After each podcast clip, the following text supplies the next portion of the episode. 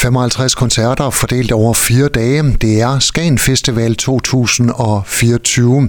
Formand for Skagen Festival, Jesper Hegård, velkommen på Skaga FM.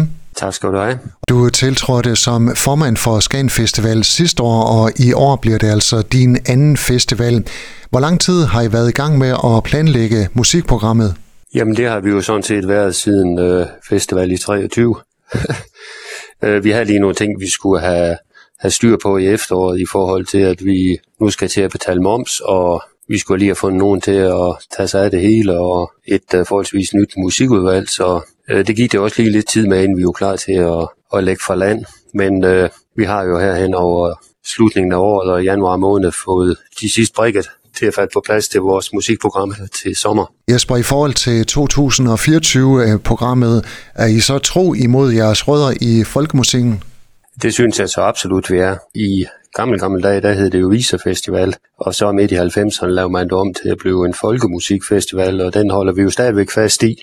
Vi har rigtig meget øh, folkemusik, øh, Irland, Skotland, Danmark, men vi har jo også taget noget ind, som vi kalder sådan lidt mere folkelig musik. Ja, I har blandt andre Birte Kær på programmet. ja, vi har Birte Kær på, og hun er jo om nogen folkelig og kan være med til at lave lave en fest, så vi synes jo også, at hun øh, passer ind i vores koncept. Hvis man tænker på violin og, og sokker i sandalerne og sådan noget, så er hun måske ikke lige med, men hun er jo folkelig, og vi vil jo gerne lave en festival, der henvender sig bredt til publikum i alle aldre og med alle musikalske baggrund. Hvad er grunden til, at I tager de her mere folkelige ting med bred appel ind, som for eksempel Birte Kær? Jamen, vi har jo øh, faktisk haft musik, der var folkelig igennem flere år. Og det er jo også noget, der trækker publikum til i mange forskellige aldre, og er med til at lave en fest på havnen, eller i Skagenhallen, eller øh, på torvscenen, som øh, spænder vidt og, og bredt, og har mange forskellige ting med indover. Hvorfor er der her i 2024 stadigvæk øh, behov for en festival, der har fokus på folkemusik? Vi er jo en mere end 50 år gammel festival, som altid har haft et omdrejningspunkt omkring folkemusikken. Og vi synes jo også, at det er vigtigt, at øh, festivalerne de er forskellige. Hvis man er til rockkoncerter og, og noget af den stil, kan man jo tage på Roskilde eller på Nibe, men vi vil jo gerne holde fast i den festival, vi har heroppe, som er en festival i hele byen og for, for alle aldre og mange forskellige mennesker. Vi har jo en festivalstemning, når vi kører afsted nu her i juli måned i år, i fire dage med, med musik overalt i byen. Ja, der hvor Skagen Festival udskiller sig fra andre festivaler, det er, at det ikke bare er en mark, man indhegner med festivalhegn. Det er i hele byen og på havnen.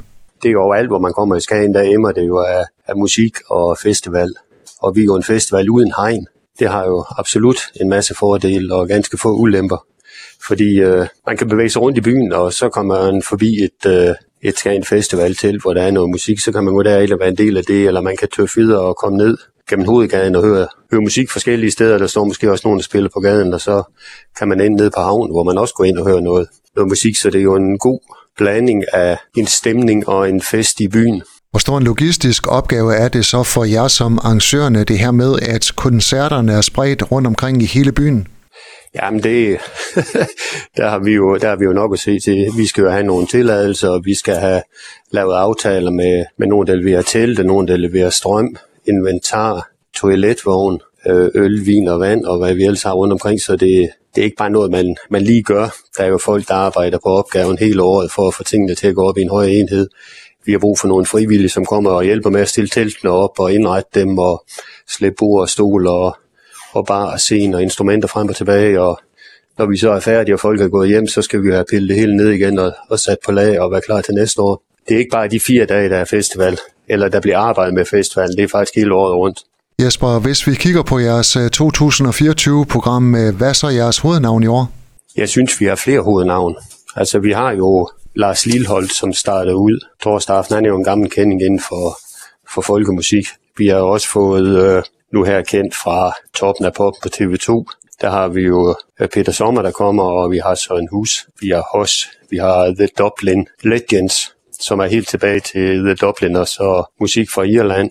Og vi har jo, ja, du har nævnt det selv, Birte Kær, men vi har jo også øh, gamle kendinger som Tom Donovan og Alan Taylor. Og så har vi også nye, nye navn inden for den her øh, genre af irsk-skotsk folkemusik, både danske, der spiller covernummer, og også den ægte bare fra, fra Irland. Så det er jo en god blanding af, af det hele. Og som øh, en sagde til mig på et tidspunkt, det fede ved at komme til Skagen Festival, det er, at man ved, hvad man får for en slags musik. Det er ikke nødvendigvis, at man hjemmefra, at det er ikke nødvendigvis nødvendigt at vide hjemmefra, hvem der spiller, fordi man ved, hvad de spiller. Og det øh, leverer vi jo igen i år. Men skal der alligevel ikke også være nogle øh, musikalske overraskelser på Skagen Festival?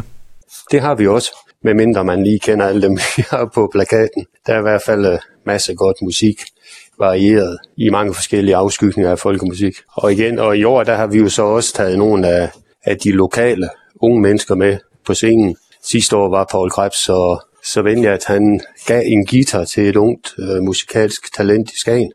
Og det var en pige, der hed Louise Hammershøj, der fik den. Og det var hun jo mægtig glad og beæret over. Og hende har vi så lavet aftale med i år om, at hun giver også en koncert på Skagen Festival. Og vi har også øh, et andet band, der er et par Skagen i. Unge fyre Second Hand, som vi også har lavet aftale med om, at de kommer og spiller.